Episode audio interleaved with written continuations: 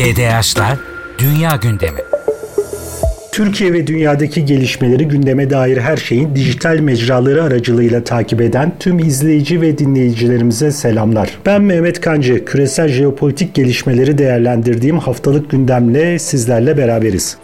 Bugün 11 Kasım geride bıraktığımız hafta uluslararası gündemin ilk sırasında yine 7 Ekim'de Hamas'ın askeri kanadı İzzettin El-Kassam Tugaylarının işgal altındaki topraklara düzenlediği saldırıyla başlayan Gazze şeridindeki kriz var. 9 Kasım Perşembe günü itibariyle İsrail ordusu yalnızca Gazze'de değil Batı Şeria'daki saldırılarını da şiddetlendirdi. Bunu bir kenara yazalım. İsrail ordusu yalnızca gözaltı operasyonları ya da hafif silahların kullanıldığı sokak çatışmalarını da bir kenara bırakarak Cenin kentinde mahalleleri bombalıyor. 7 Ekim'den bu yana Batı Şeria'da yaşamını yitiren Filistinlerin sayısı 200'e yaklaştı. Gözaltına alınanların sayısı ise 2000 civarında. Gazze şeridinin kuzeyinde ise on binlerce kişi tüm dünyanın gözü önünde evlerinden sürülüyor. Geride kalan bir aylık sürede 16 bin konut tamamen yok oldu. 11 bin konut oturulamaz hale geldi. 220 bin konutsa kısmen hasar gördü. 10 Kasım Cuma günü itibariyle İsrail ordusu bölgedeki hastaneleri kuşatmış vaziyette. İsrail ordusu 3 koldan Gazze şeridinin kuzeyinde 135 kilometre karelik bölgenin işgalini tamamlamaya çalışıyor. Bu bölgede Gazze şeridinin nüfusunun yarıdan fazlası yani yaklaşık 1 milyon 190 bin kişi yaşıyordu. İsrail ordusunun silahları altında bölgeyi terk etmek zorunda kalan sivillerin görüntüleri 1944 yılında Varşova ayaklanmasının ardından Nazi Almanyası'nın eline düşen Polonyalıları ve Yahudileri anımsatıyor sevgili dinleyiciler. Pek yakında Gazze'nin güneyinde henüz işgale uğramamış 230 kilometre karelik alanda kilometre kareye 10 binden fazla kişi düşecek. Sağlıklı içme suyuna, suyu arıtmak için gereken akaryakıt ve elektriğe, dahası yeterli gıdaya ulaşmanın mümkün olmadığı bu ortamda pek yakında yakında salgın hastalıklardan kitlesel ölümlerin de önüne geçilemeyecek. İsrail ordusunun işgal ettiği bölgede 10 hastane ve çok sayıda sağlık kuruluşu artık hizmet veremiyor. Güneydeki hastanelerde kısıtlı olanaklarla on binlerce yaralıya yetişmeye çalışıyor. İsrail saldırılarında hayatını kaybedenlerin sayısı 11 bini geçti. Enkaz altında kalan ve naaşları çıkarılamayanlar da eklendiğinde toplam sayının 14 binin üzerinde olduğu tahmin ediliyor. İsrail ordusunun kendi açıklamalarından elde edilen bilgiler Bilgiler ölenlerin %99,5'inin Hamas'ın askeri gücüyle doğrudan ilişkili olmadığına işaret etmekte. Yani silahlı Hamas mensubu olup öldürülenler toplam can kaybının ancak ve ancak %0, belki de 5'ini oluşturmakta ancak. Bu manzara karşısında Birleşmiş Milletler o denli çaresiz ki Birleşmiş Milletler Filistinli Mültecilere Yardım Ajansı Genel Komiseri Philip Lazzarini teşkilatımız artık Birleşmiş Milletler çatısı altında barınan yaklaşık 600 bin Filistinli güvenliğe güvenlik sağlayabilecek durumda değil dedi ki zaten Gazze'deki 2 milyon 100 bin Filistinlinin 1 milyon 700 bini Birleşmiş Milletler Mülteciler Yüksek Komiserliğine kayıtlı durumdaydı. Amerika Birleşik Devletleri'ndeki bazı senatörler ise Birleşmiş Milletler'in ateşkes çağrılarına tepki göstererek Birleşmiş Milletleri terörizmle işbirliği yapmakla suçlamaya varan ifadeler kullanmaktan ve Birleşmiş Milletler'e sağlanan fonların kesilmesi için çağrı yapmaktan kaçınmıyorlar. Başta İsrail'e saldırıları için yeşil ışık yakan G7 ülkeleri yani Amerika Birleşik Devletleri, İngiltere, Kanada, Fransa, İtalya, Almanya ve Japonya olmak üzere batılı ülkelerin ısrarla ateşkes kelimesini kullanmadıklarına dikkat çekelim. Bu saldırının İsrail'in istediği müddetçe devam edeceğine atıfta bulunmak için insani mola gibi tabirler dolaşıma soktular. Böyle tabirler uydurmaktalar.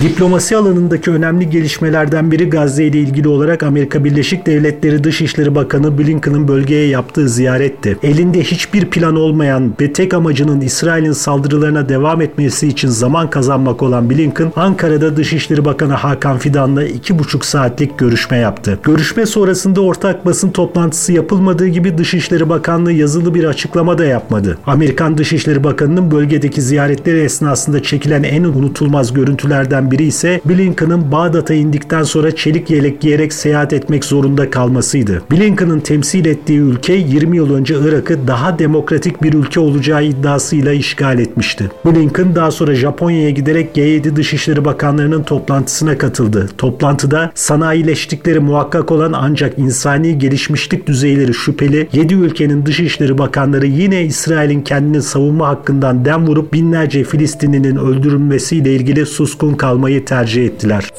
Şimdi gözler muhtemelen sizin bu kaydı dinlediğiniz saatlerde Suudi Arabistan'da toplanan İslam İşbirliği Teşkilatı zirvesinde olacak. Cumhurbaşkanı Erdoğan burada bir takım yeni girişimlerin gündeme geleceğini hatta İslam İşbirliği Teşkilatı toplantısının ardından yoğun bir telefon diplomasisinin başlayacağını kaydetti. Bu arada Cumhurbaşkanı Erdoğan da önümüzdeki Cuma günü yani 17 Kasım'da Almanya'nın başkenti Berlin'de Almanya Başbakanı Olaf Scholz'la bir araya gelecek. Bu bilgi şu saatlere kadar Almanya tarafından açıklanmış durumda.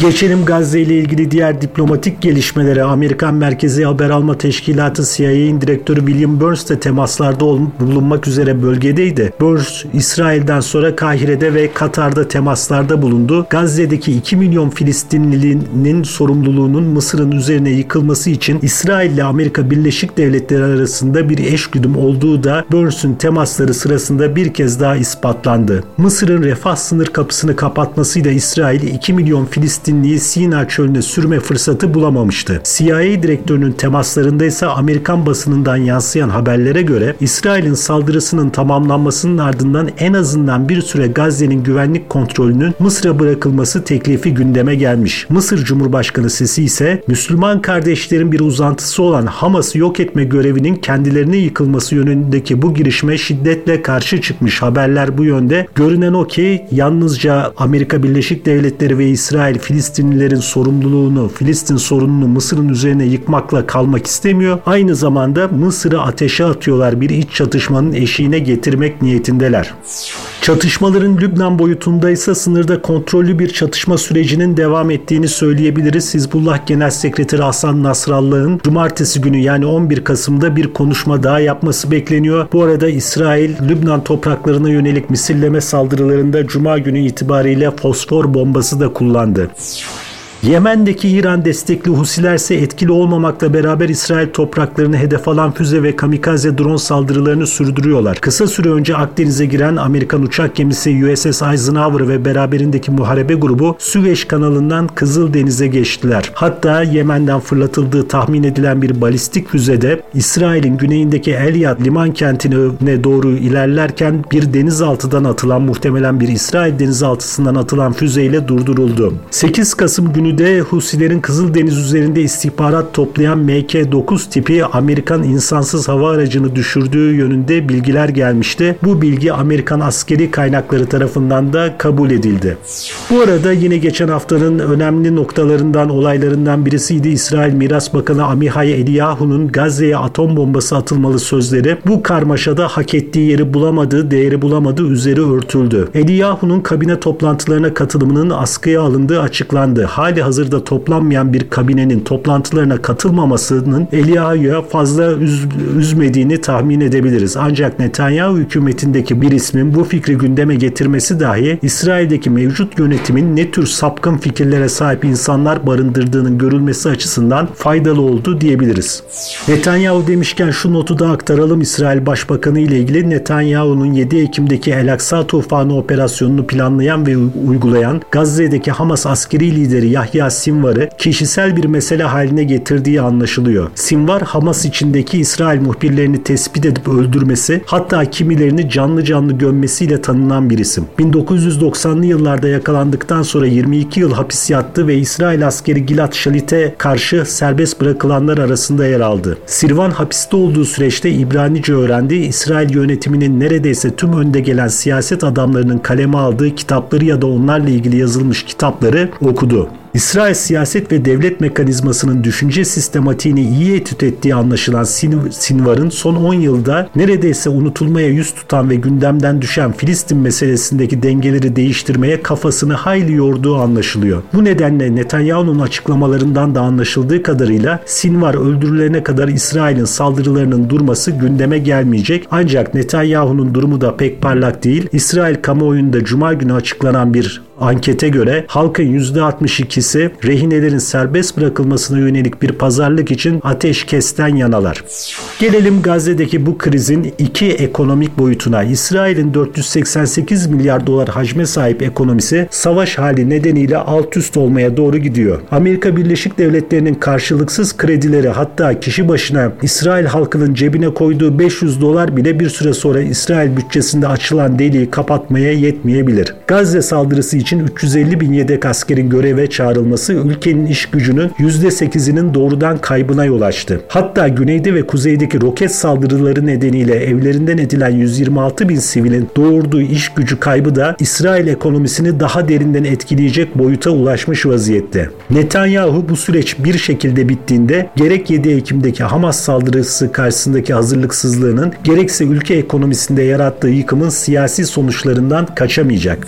Şimdi gelelim konunun diğer hassas ekonomik boyutuna. Gazze şeridinin yaklaşık 25 ila 45 kilometre açığında Doğu Akdeniz'in en zengin 3 doğalgaz ve petrol yatağından biri bulunuyor. Hatta diğer 3 yatak Kıbrıs adası çevresinde Lübnan-İsrail sınırında e, diğer 2 yatak ve Lübnan-İsrail sınırındaki yatakla ilgili anlaşma geçen yıl sağlanmıştı ve Fransız enerji şirketi Total o bölgeden doğalgaz çıkarmaya başlamış taraflar paylarını almaya başlamışlardı. 2010 yılındaki tespitlere göre Gazze açıklarındaki doğalgazın miktarı 122 trilyon metreküp. Yine 2010 yılını 17 yılının piyasa değerine göre tutarı 453 milyar dolar. Petrolün miktarı ise 1 milyar 700 milyon varil. Onun tutarı ise 71 milyar dolar. 2017 rakamlarına göre bunlar tabii ki günümüzde aradan geçen süredeki enerji krizlerinde hesaba kattığımızda Gazze açıklarında herhalde 1 trilyon dolara yakın bir enerji altyapısı mevcut. Fakat Filistinliler yoksulluk içinde yaşıyorlar. Gazze'deki Filistinlilerin %80'i bugün dış yardımlara muhtaç olarak yaşıyorlar. Filistin lideri Yaser Arafat Oslo anlaşmaları imzalandığında 1993 ve 95'teki bu enerji yataklarına güvenerek Filistin devleti Orta Doğu'nun Singapur'u olacak demişti. Hatta bu amaçla Filistin yönetimi 1999'da İngiliz enerji şirketi British Gaz Group'la süreli bir anlaşma imzalamıştı. Gazze kıyılarına 25 ila 30 kilometre mesafedeki Gazze marin sahası İngiliz şirketi tarafından işletilecekti. Ancak aradan geçen yılda terör yeniden canlandığı ve canlandırıldığı için İsrail bunu teşvik ettiği için buna fırsat olmadı. Peki bu anlaşmanın süresi ne zaman doluyor? İşte burası çok önemli. Gelecek yıl yani 2024 yılında İsrail eğer Gazze şeridini yeniden işgal eder ya da Filistinlileri yeni bir anlaşmaya zorlarsa bu yüksek ihtimalle Gazze açıklarındaki bu doğalgaz ve petrol yataklarından daha fazla pay almak için olacak.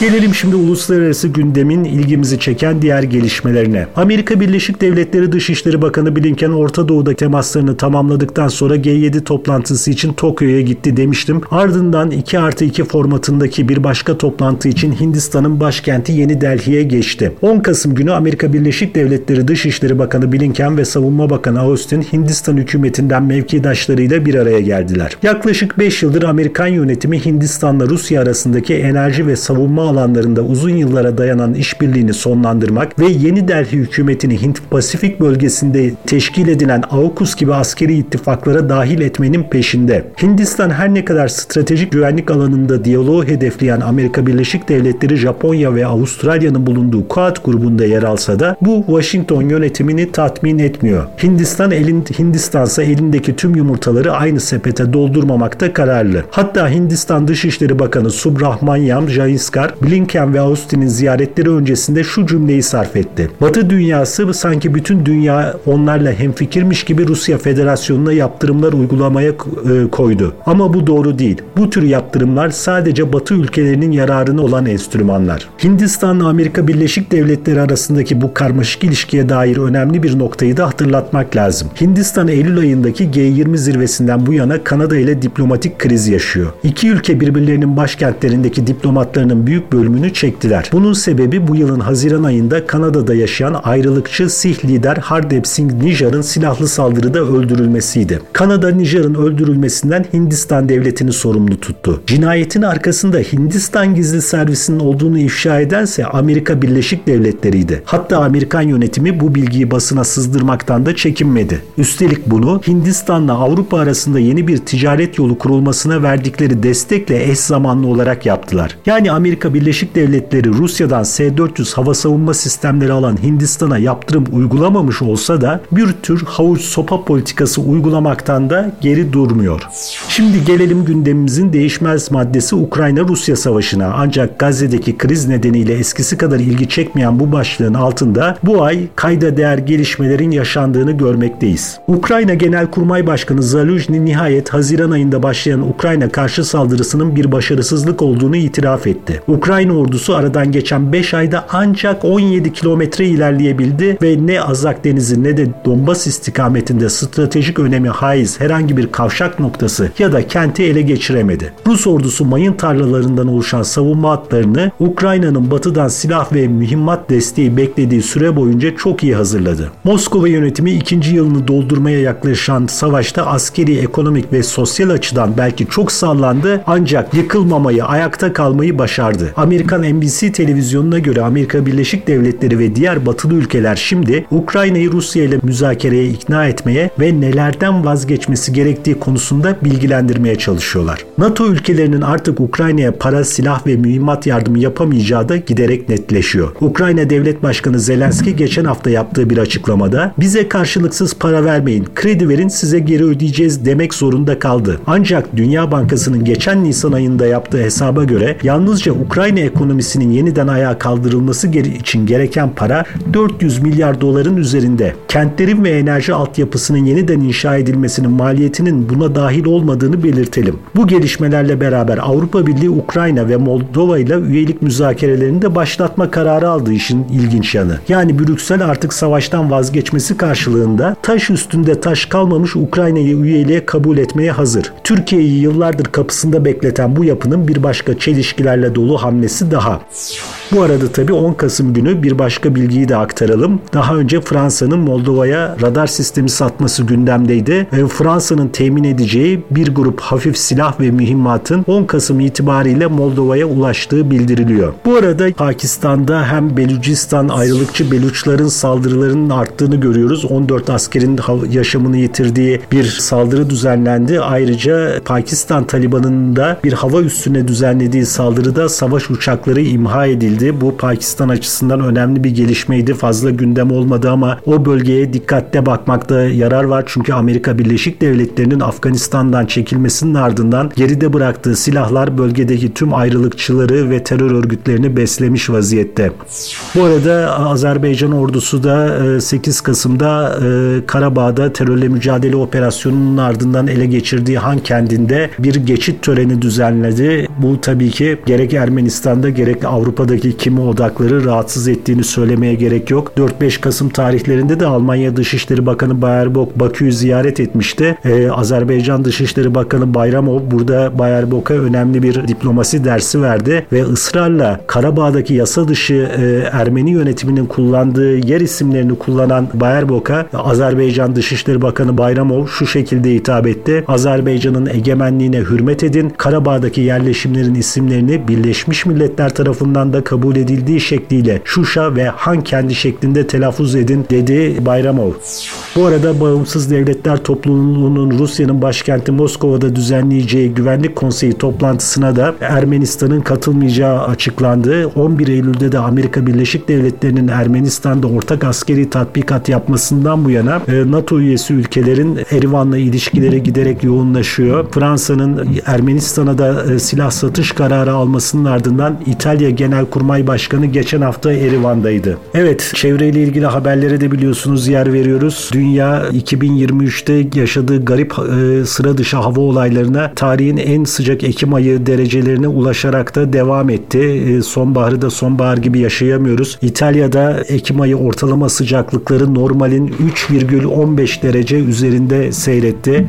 E, ve bu arada Japonya'da da yine Tokyo'da rekor sıcaklıklar kaydedildi. Bunu da not edelim. Özellikle deniz suyu sıcaklıklarının 6 ila 7 derece mevsim normallerinin üzerinde seyretmesi küresel anlamda iklimi, iklim değerlerini alt üst etmiş vaziyette. İstanbul'da ise bu tabii ki iklimsel değişim su havzalarını da tehdit etmeye devam ediyor. Günde 3,5 milyon ton suyun harcanmaya devam ettiği İstanbul'da e, barajlardaki doluluk oranı %17'nin altına indi ve yakın zamanda bir kar yağışı görülmediği gibi artık yağmur yağışları da pek bir etki etmiyor. Bunun yanı sıra geçen haftanın önemli başlıklarından biri de sona gelirken Cumhurbaşkanı Erdoğan'ın 16. Ekonomik İşbirliği Teşkilatı'nın Taşkent'teki Özbekistan'daki zirveye katılımıydı. Orta Asya Türk devletleri burada ekonomi alanında önemli yeni adımlar atma konusunda ve orta koridorun daha da canlandırılması konusunu ele aldılar. Bakü-Tiflis-Kars demiryolu hattındaki son gelişmeler de ele alındı. Türk ve Yunan askeri heyetlerinin 13 Kasım'da yapacağı bir toplantı var. Üçüncü görüşme 21 Şubat 2020'de e, Atina'da yapılmıştı. 2021'de Türk ve Yunan askeri heyetleri video video konferans yöntemiyle bir araya gelmişlerdi. Dördüncü toplantı ise 13 Kasım'da yani pazartesi günü Milli Savunma Bakanlığı'nda Ankara'da gerçekleştirilecek. Toplantıya sadece askerler değil sivil heyetler de katılacak. Ege'deki yumuşama açısından biraz mesafe alınması bakımından belki Kıbrıs konularında da bu görüşmelerden bir sonuç alınmasını ümit ediyoruz. Evet gündeme dair her şeyde bir haftanın daha dış gündeminin sonuna geldik. Gelecek hafta görüşmek dileğiyle e, güzel bir hafta sonu dilerim. GDH'lar Dünya Gündemi